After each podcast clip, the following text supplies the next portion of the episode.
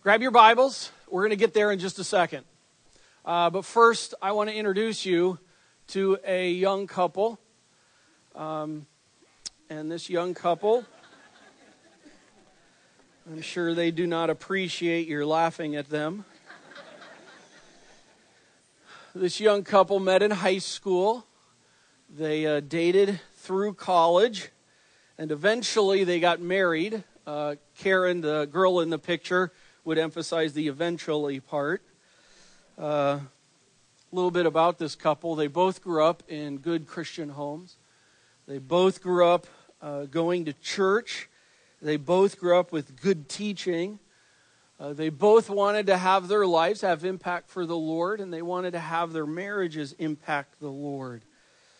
But uh, in all reality, as they look back at it, they would tell you today that at that time, they really did not have the foggiest idea what a vertically driven marriage was even supposed to look like. So, today, we're going to talk about some things that this couple wish they would have been told.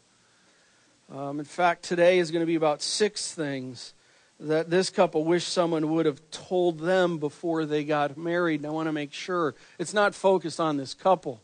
But the six things we are going to talk about, uh, I believe, really come back to the six most important passages of Scripture that have to do with marriage today. Uh, this could easily be a six week series, believe me. But we're going to touch on all of them today, all six six must know passages um, for marriage. And let's just start number one. Number one is a review from last week. Uh, we wish that someone would have told us that marriage is a vertical team thing designed to display the Lord. Uh, if you weren't here last Sunday, uh, you can get that online, but uh, that's what we talked about last Sunday. The reality is, Karen and I, we loved each other. We were each other's best friends. Uh, we wanted to do life together. We wanted to do life together, loving each other and being loved by each other. And as we look back, uh, we would frankly say that we had a very horizontal view of marriage. We wanted the Lord to be a part of our life, to be a part of our marriage, but we really just, it was kind of in this thing where ultimately, I think we would say first and foremost, we saw it maybe like most everybody else. We, we saw it very horizontal. But if marriage is first and foremost horizontal, in other words, if it's kind of first and foremost about this idea that that's so awesome that they love each other, it's neat that they're happy together. That's what they want. Uh, uh, then who cares who you marry? Seriously. If it's all about what makes you happy, who cares who you marry? Uh, marry as rich as you can. Marry as hot as you can. Uh, marry a man. Marry a woman. Who cares if it makes you happy? In fact, not only marry whoever you want, but you could literally say marry whatever you want and marry however many you want. Because if it's about your happiness, who cares? Who has the parameters? In fact, be like Dennis Rodman and marry yourself.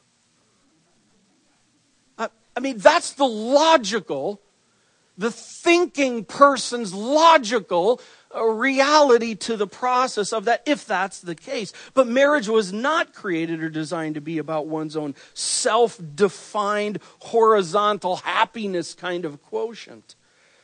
And as we saw last Sunday, Genesis chapter 1 through 3, in Genesis chapter 1, marriage is a vertical thing. God created it, God designed it, and God put a purpose to it.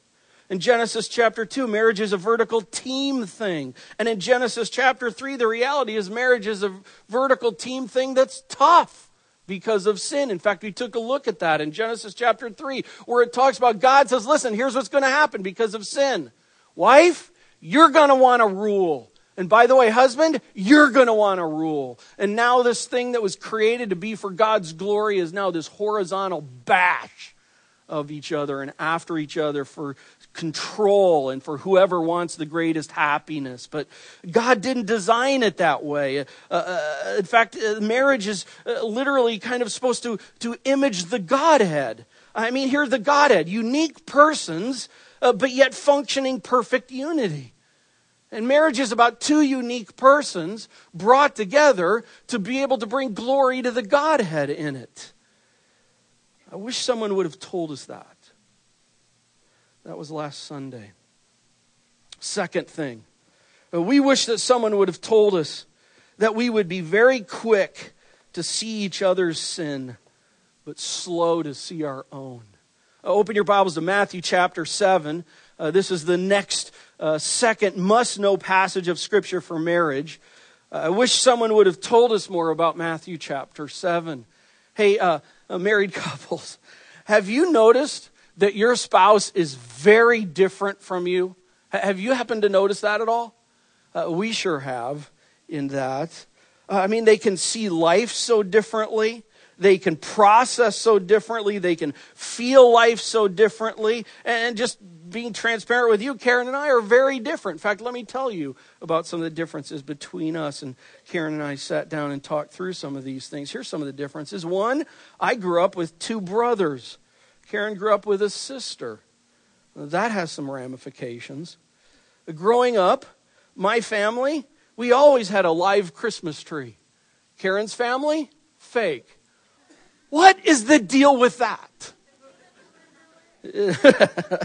Karen grew up in LA. In my teen years, my family would open presents Christmas morning, and we would usually then be working down in the basement shortly after noon in our business. Uh, Karen, they would open presents, and it was not uncommon if they would then be at the beach on Christmas afternoon.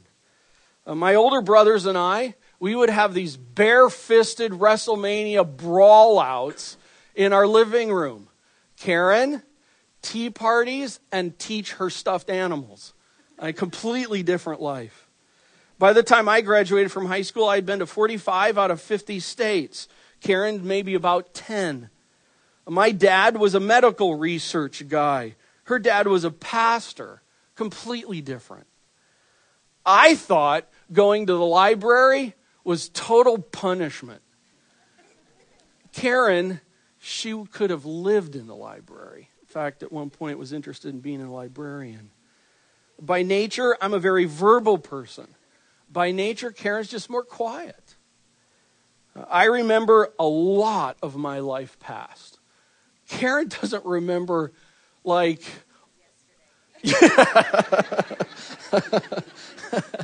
it's true. Uh, I'm not a beach person. Uh, she loves the beach. To me, mice are disease infested rodents. To Karen, they're pets. Oh. Uh, I'm kind of more the creator dreamer type. Uh, she is just more the grounded, very content person that grew up having little. Uh, we're very different. And in marriage, there's this aspect at times that we can, in so many ways, embrace each other's differences. And we can get so irritated, let's be frank about it, by each other's differences. Mice are to be killed. Amen. Look at Matthew chapter 7 verses 1 through 5. Jesus is teaching the crowd and he says, Judge not that you, not that you be not judged. For with the judgment you pronounce, you will be judged. And with the measure you use, it will be measured to you. Why do you see the speck that is in your brother's eye? Let's, why do you see the speck that is in your spouse's eye? But do not notice the log, the timber that is in your own eye? Or how can you say to your spouse, let me take the speck out of your eye, where there's this giant log in your own eye? Uh, Jesus says, You hypocrite. You hypocrite, first take the log out of your own eye, and then you will will, you will see clearly to be able to take the speck out of your brother's eye. I've come to see in, uh, in my own life um, uh, just how hard I can be on other people. Have you? Uh, we wish that someone would have told us about this passage that someone would have helped us to understand how I can be so irritated by my spouse. She can be so irritated with me, and yet I'm so soft on myself. And you're so soft on yourself. In the words of Christ, we are walking hypocrites. Uh, here's the reality spouses, you need to see your own sin as bigger than your spouse's sin. Here's another way to say it it doesn't matter what percent of the problem is between the two of you so often as, as we work with couples, it kind of comes down to that. Well, well, he's 60% of the problem or, or she's 70% of the problem. Uh, listen, here's the deal. This is what this text is saying. It doesn't matter who has the greater percent of the problem. You be 100% about your percent of the problem. And if you're 5% of the problem, if you want to get into the measuring reality, you be 100% about your 5%. And get off the speck and I'm talking to me too.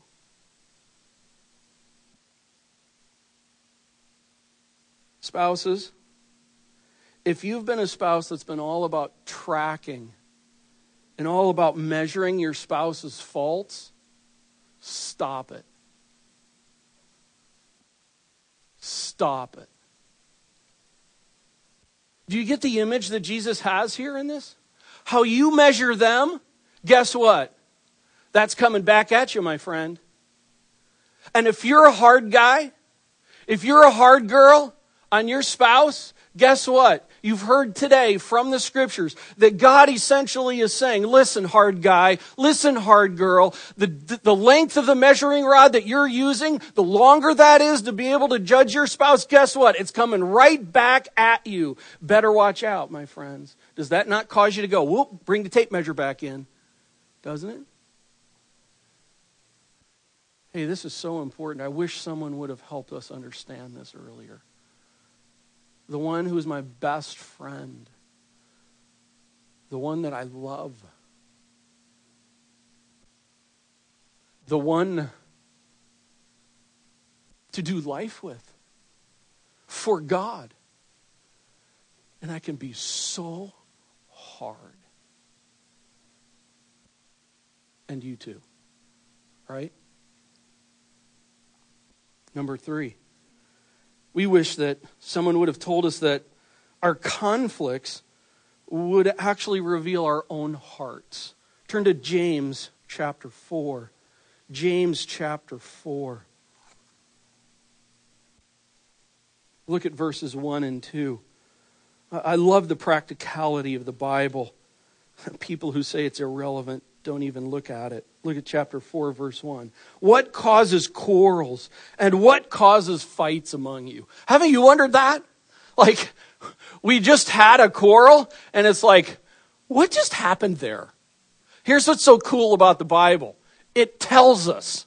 Here's what just happened there. Here we go. What causes quarrels and what causes fights among you? Rhetorical question. Is it not this, that your passions are at war within you?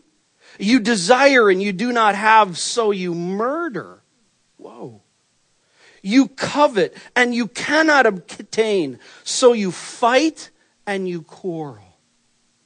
The reality is that uh, uh, in a quarrel, idolatry is all over the place. Let me help you to understand a process that we've been taught that so tells the reality. It starts with a desire.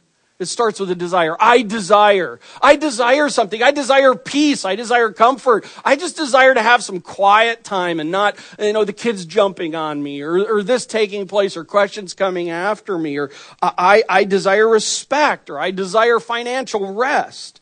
Uh, I desire to be heard. I desire romance. I desire sexual intimacy. I, I desire a godly spouse. I desire attention. I desire your appreciation.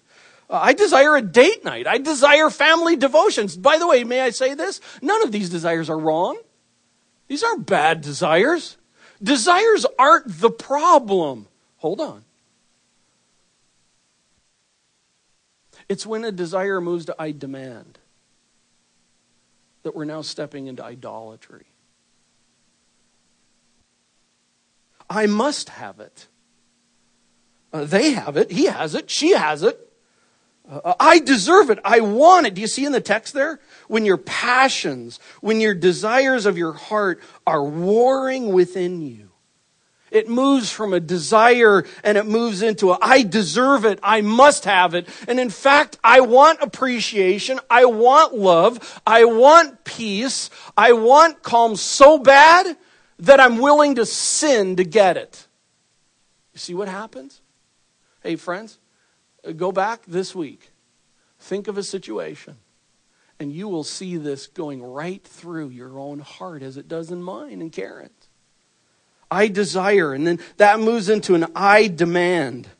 Uh, by the way, you notice in there it says that uh, uh, you fight and you quarrel, and it comes out as covetousness. I want. I've got to have. I've got to have financial rest. I've got to have any of those kinds of things. I need to have, I must have a godly wife. I must have a godly husband. Listen, when it moves into coveting, we're murdering, by the way. You see that in the text? 1 uh, John 3 Everyone who hates his brother or sister is a murderer. I don't like to talk about this, but the reality is, is guess what? Within our own marriages, from God's perspective, murder has occurred. In fact, I'm going to be so gutsy as to say this. I don't think there's probably a marriage in this room where, from this standard, from God's perspective, where murder has not occurred by you and I. It's that serious. God sees it as that heavy as that big of a deal. Because when we fight and quarrel, the reality is our heart is right out on the table. When my desire moves to a demand, then the next thing it moves to is a, I judge. I judge you. If you are a godly wife, if you are a godly husband or parents, if you are a godly child, uh, you wouldn't do that. You would do that. Uh, by the way, can you see Matthew 7 and that all over the place? Now I'm all over the speck in your life, and I'm sinning right before talking about your speck. I judge. And then lastly, I punish. Because you are, or because you aren't, or because you won't, you're a bad husband. You're a bad wife right now. You're a bad Christian. And therefore, I'm going to blow up. Or I'm going to clam up. Uh, I'm going to cuss you out. I'm going to withhold myself. I'm going to talk bad of you. I'm going to leave you. I fight and I quarrel because I'm not getting what I want. And all the while thinking and saying, You're the problem. I don't deserve this. Think about that. Right at that point in time, I am now the Lord, the judge, and the jury. And in fact, we could say it I am the idol that's to be worshiped because it should be done my way. Who says? Who says? Instead, I would just say this when you're sensing that, like, quarreling is about to come on, let me help you. All you need to do in a nanosecond is ask these couple questions What's going on in my heart right now? What's going on in my heart right now? What am I wanting? I want peace. I want calm. I want you to do what I said. Wait a second. That's the desire. That's the desire. Now, where are you going to go with that? Uh, what's going on in my heart? What do I want right now? And then, third, where is God in this whole thing right now? We wish someone would have told us that our conflicts and our quarrels would be the biggest revealers of our own hearts and our own idolatry than almost anything in life. If you really want to know who you are, look at how you respond in conflicts. Number four, we wish that someone would have told us that it's not our job to change each other. Turn to 1 Peter chapter 3. We wish someone would have told us that it's not our job to change each other, just a page or so to the right in your Bible. Uh, but some may be thinking right now, but if I don't point it out, and if I don't point it out consistently, how are they going to learn? Uh huh. Aren't our hearts something else? Well, let's read 1 Peter 3, verses 1 through 7. Likewise, wives, be submissive to your own husbands. Yield yourself to your husbands. We're going to talk about this in just a second in Ephesians 5. Likewise, wives, be submissive to your own husbands, so that even if some do not obey the word, they may be won without a word by the conduct of your lives. Uh, when they see your respectful and your pure conduct, uh, do not let your adorning be external, not with the braiding of the hair and the wearing of the gold or the putting on of the clothing, but let your adorning being the hidden person of the heart, with the imperishable beauty of a gentle and quiet spirit, which in God's sight is very precious. For this is how the holy women of, of the past hoped in, in God used to adorn themselves by submitting to their husbands, as Sarah obeyed Abraham, calling him Lord. This is a, this is a respectful reality terminology. And, and you are her children if you do good and do not fear anything that is fright, frightening. Likewise, husbands. Likewise, husbands, live with your wives in an understanding way, showing honor to the woman as the weaker vessel, since they are heirs with you of the grace of life, so that your prayers will not be hindered. Oh man, there's so many things in this passage that we could be digging into today, but I just want to hit on this. The priority of every spouse is to live life before your spouse as one who is consumed with pleasing the Lord. That's your job as a spouse. Your purpose to be a God pleasing husband, a, a God pleasing wife, is not dependent upon how your spouse lives. I would love to be God's kind of man, but you don't know my wife. I would love to be God's kind of wife. You don't know my husband. Well, God does. And 1 Peter 3 principle is you're still supposed to live as God's kind of man and God's kind of husband. They are not your excuse. Carrying with that out of Philippians chapter 2 verse 13 which says for it is God who works in you both to will and to work for his good pleasure. I'm to encourage my spouse. Uh, I'm to lovingly and respectfully and appropriately exhort my spouse towards growth in Christ. But listen, friend, you can't change your spouse. You can only live purposed rightly before the Lord. How much effort we spend after picking the speck out of our spouse's eye, trying to change them. And I don't know if someone's told you, but later on in life, someone told us that Karen and I are not the Holy Spirit. And I don't know if you know that, but if you think you're the Holy Spirit in your relationship, that seat's already covered. So I would lovingly ask you to step out of that seat and allow the Holy Spirit to be the Holy Spirit. And in fact, I would even say, step aside and get out of God's way. And live it. And let the Lord use that.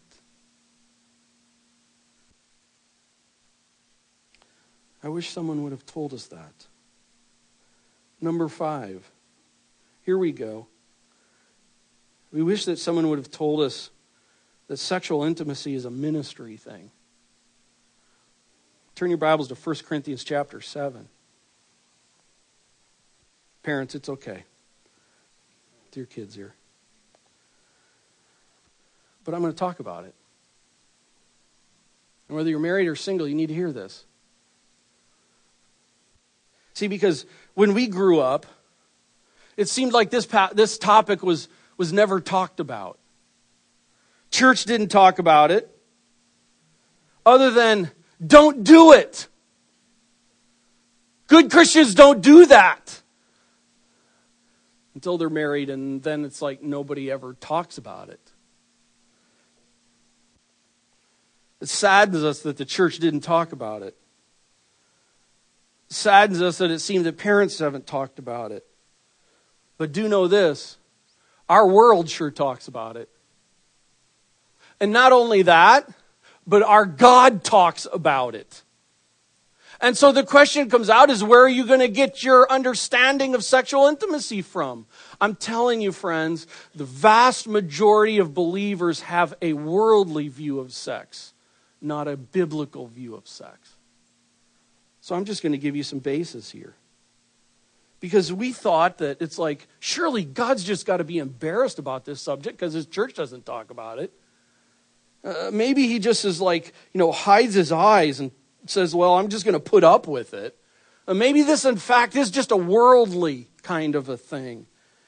Far too often, like the topic of money, sex is a topic that is just left unaddressed, even though God talks about it. But we wish someone would have told us about God's view of sex from like passages like Genesis 1 through 3 and Song of Solomon. And here we're going to cover 1 Corinthians 7 1 through 5 for a couple minutes. Now, concerning the matters about which you wrote, it is good for a man not to have sexual relations with a woman. that was a view, it seemed like a lot of times, of church. You know, just avoid it. Oh, hold on, hold on, hold on. Hang in here. Verse 2 But because of the temptation to sexual immorality, each man should have his own wife and each woman her own husband. And the husband should give to his wife her conjugal rights, and likewise the wife to her husband. For the wife does not have authority over her own body, but the husband does. Likewise, the husband does not have authority over his body, but his wife does. Do not deprive one another. Except, perhaps, by agreement for a limited time, that you may devote, yourselves to prayer.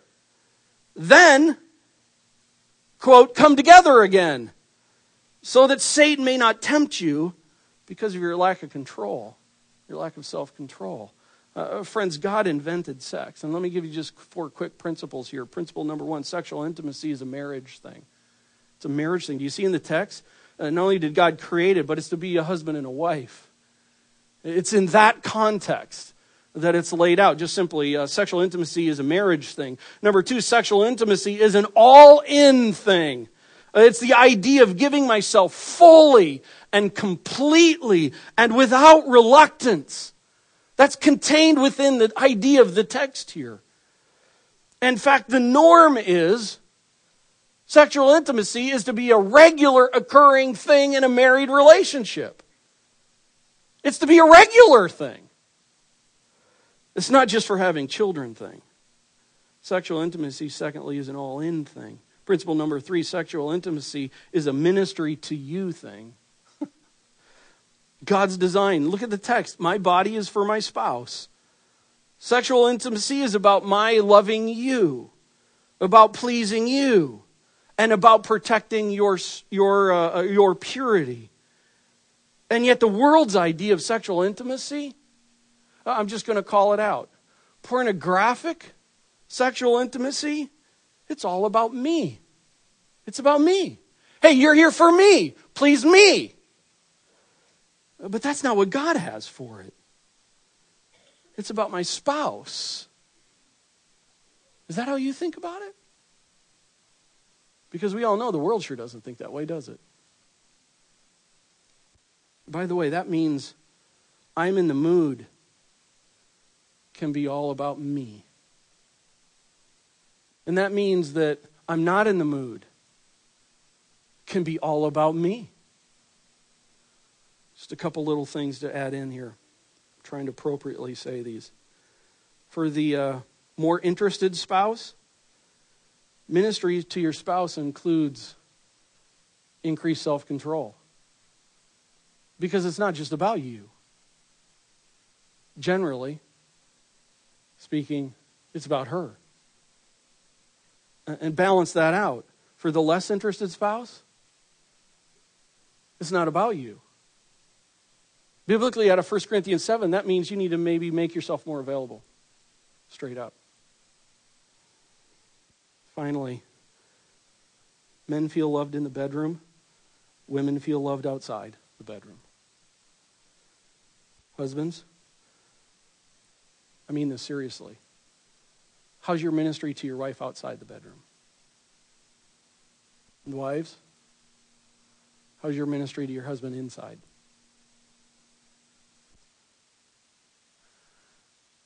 We wish someone would have told us some of these things. Lastly, most importantly, we wish that someone would have told us that God had a specific picture for each of us to be living in our marriage. Turn to Ephesians chapter 5. Ephesians chapter 5. Let me start in verse 15. Ephesians chapter 5. Look carefully then how you walk. We're in the context here. We're getting the idea Paul is writing about uh, walking in the Lord. The first three chapters are kind of the theological basis. The last three chapters are the practical living out our theology. Look carefully then how you walk, not as unwise, but as wise, making the best use of time because the days are evil. Therefore, do not be foolish, but understand what the will of the Lord is. And do not get drunk with wine, for that is debauchery. But uh, be filled with His Spirit addressing one another in psalms and hymns and spiritual songs. That's it. Go around the house singing. yeah, I can't do that. My wife can. Uh, with all your heart, verse 20, giving thanks always for everything to God and the Father, in the name of the Lord Jesus Christ. Verse 21, submitting to one another out of reference for Christ, submitting, hupotasso. Uh, by the way, I don't know if you were here during the John series. If you were, uh, that we did a little while ago. Do you remember uh, multiple times that we saw in the scriptures? One of the things that stood out to me so much in going through John because it's so clear is how much the second person of the Trinity incarnate uh, submitted himself to the Father. The second person yielded himself to God the Father. And then uh, we know from verse 21 that being subject to or submitting to or yielding to one another is something that we're all supposed to do. I use the terminology yielding. Not because I'm wimping out of using the politically incorrect word submitting, but because actually I think yielding has a better representation of what it's talking about. Hey, you know, in the car, when you're coming on the highway and there's a sign that says yield, what that does not mean is I'm gunning it and get out of my way. Whoa! No, no, no. What are you supposed to do? No, you first. No, no, no. You first. That's what that means. That's what that means. And we're all supposed to do that. No, you first. No, no, no. You first. The Son does that to the Father. We're all supposed to do that with one another. And yet we live in a world where it's like on the entrance ramp, Gun it, baby! Get out of my way. Uh, may I remind us that is so what God said is going to happen in the home in Genesis 3. You're going to want to rule over him, and he's going to want to rule over you. But that's not supposed to characterize us. Look at this then, verse 22. It gets actually the, the whole concept of hupotasso uh, it's, by the way, it's this idea of it's a military term. It means to arrange, to rank yourself under. It's to relinquish my rights to another. Yield. Yield. And so here now, it actually, through the rest of chapter 5 and into chapter 6, the whole topic of hupotasso is carried out. And one of the areas here, it says, Wives, uh, hupotasso yourself to your husbands, as to the Lord. Oh, by the way, we'll hit this because, guys, right now, if you're thinking you're the Lord, hold on, I'm coming after you okay? Uh, uh, uh, submit your own selves to the Lord. For the husband is the head of the wife. There's a headship reality. This is not Donald Trump in the executive CEO chair. I'm just going to tell you very transparently I don't use the terminology very much at all anymore that husbands are supposed to be leaders. Why? Because over the last decades, as I talk with men and I talk with women, when I ask them what is a godly husband supposed to look like, the first thing they say is a leader. The second thing I ask them is, is in what way? And it goes right, right to decision making.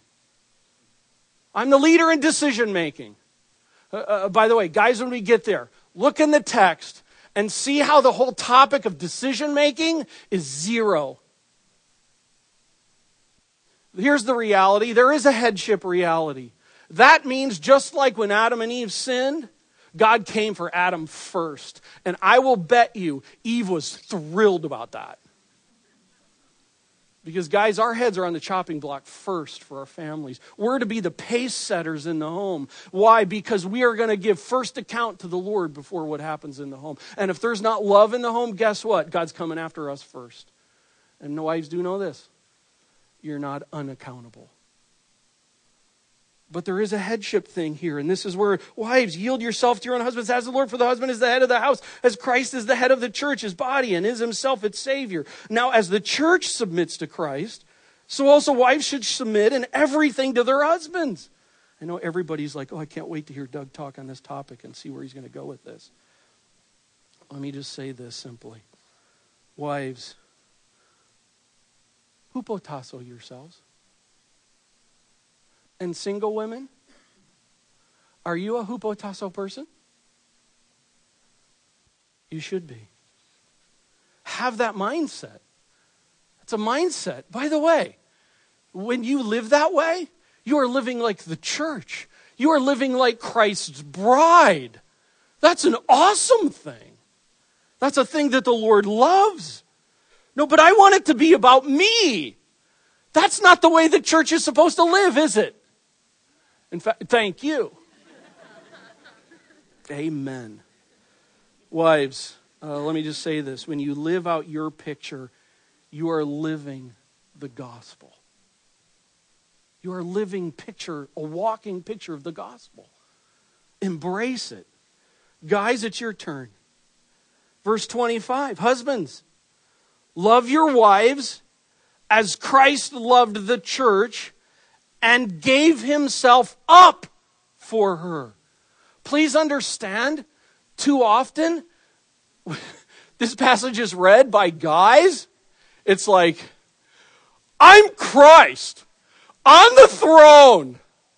That is not what this is saying at all. In fact, the verb that talks about forgiving yourself up is the same root verb that is referring to Judas betraying Christ. He gave him over. And by the way, we could literally say here in reading this that Christ loved the church and betrayed himself for her. Guys, husbands, live like that.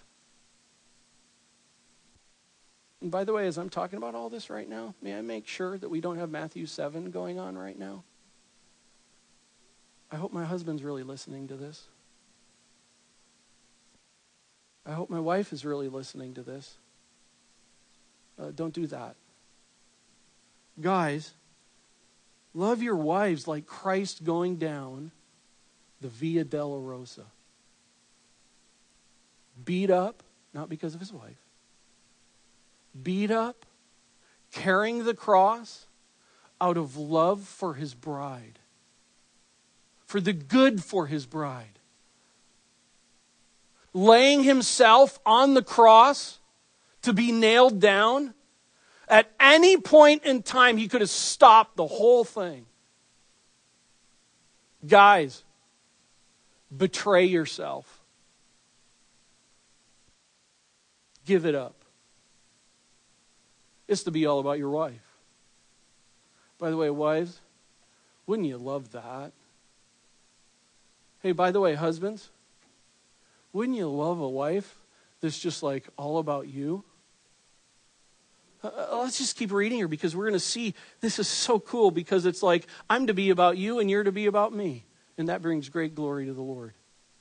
Husbands, love your wives as Christ loved the church and gave himself up for her. That, there's a purpose, that he might sanctify her, having cleansed her by the washing of the water with the word, so, by the, uh, so that he might present the church to himself in splendor, without spot or wrinkle or any such thing. Uh, that she might be holy or set apart and without blemish. In the same way, husbands, love your wives as your own bodies. In other words, we like really love ourselves. He who loves his wife loves himself.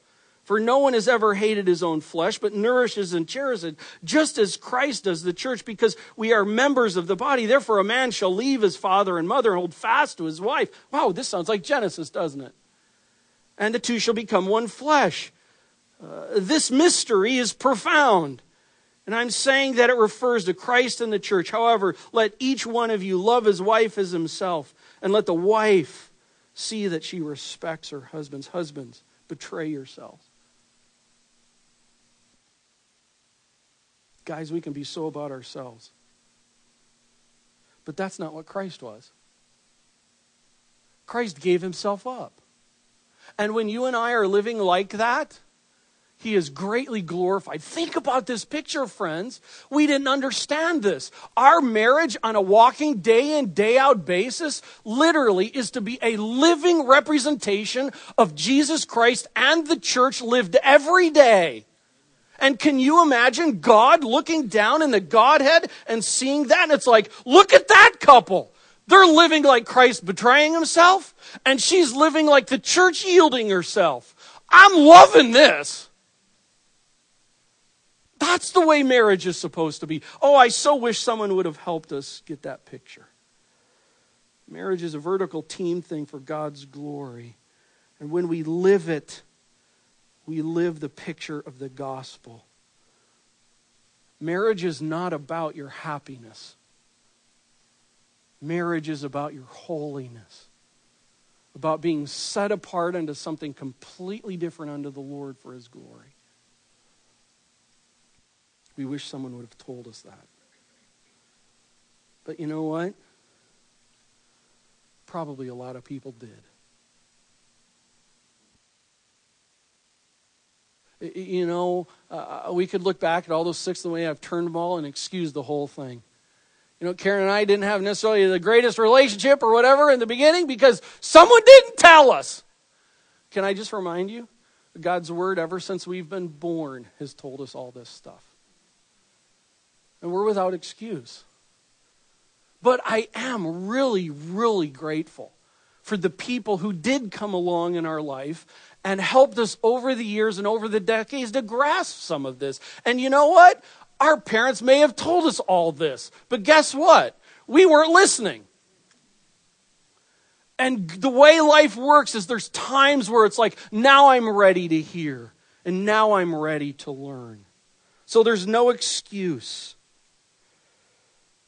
So if you haven't been thinking or living biblically in your marriage, um, no excuse. Uh, no one's perfect. But you've got God's word and his tools. And uh, it's time to get at it. And so, what I would ask you today is out of the six, what's the one? What's the two? Not that your spouse needs to know,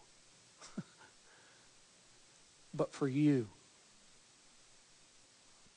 What is it?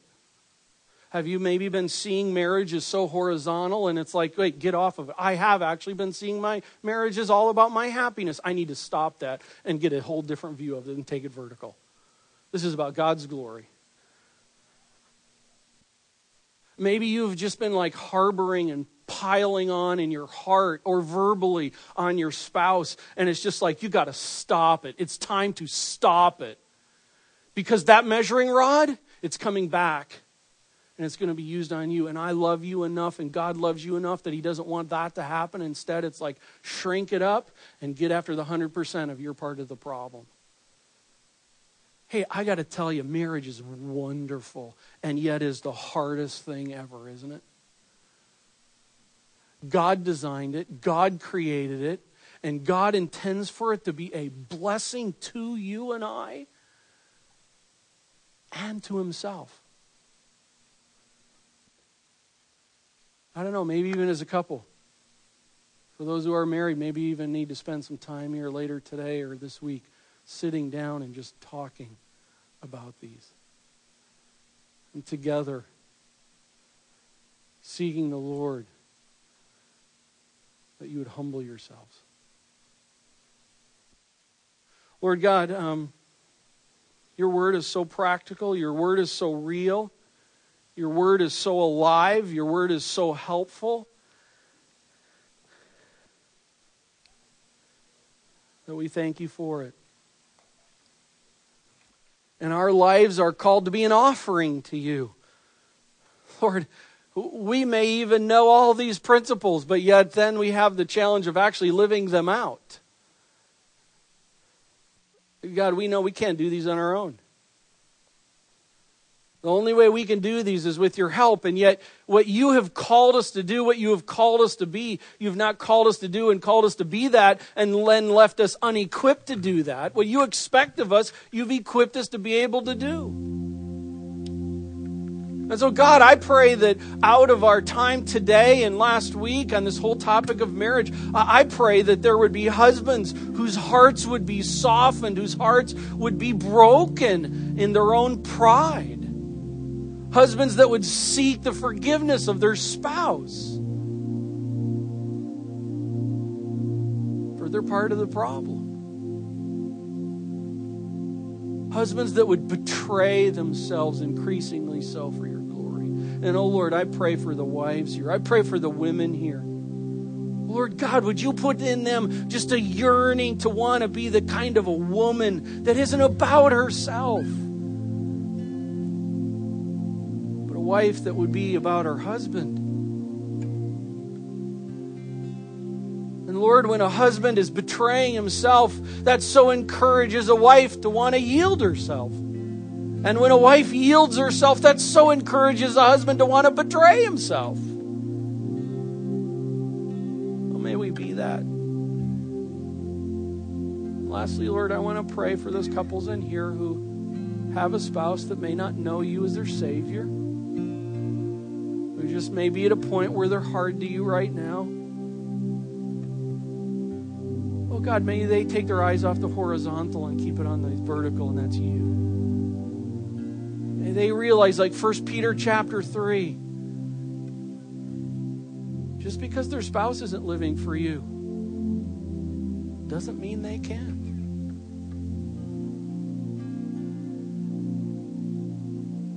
Thank you that you've told us all these things.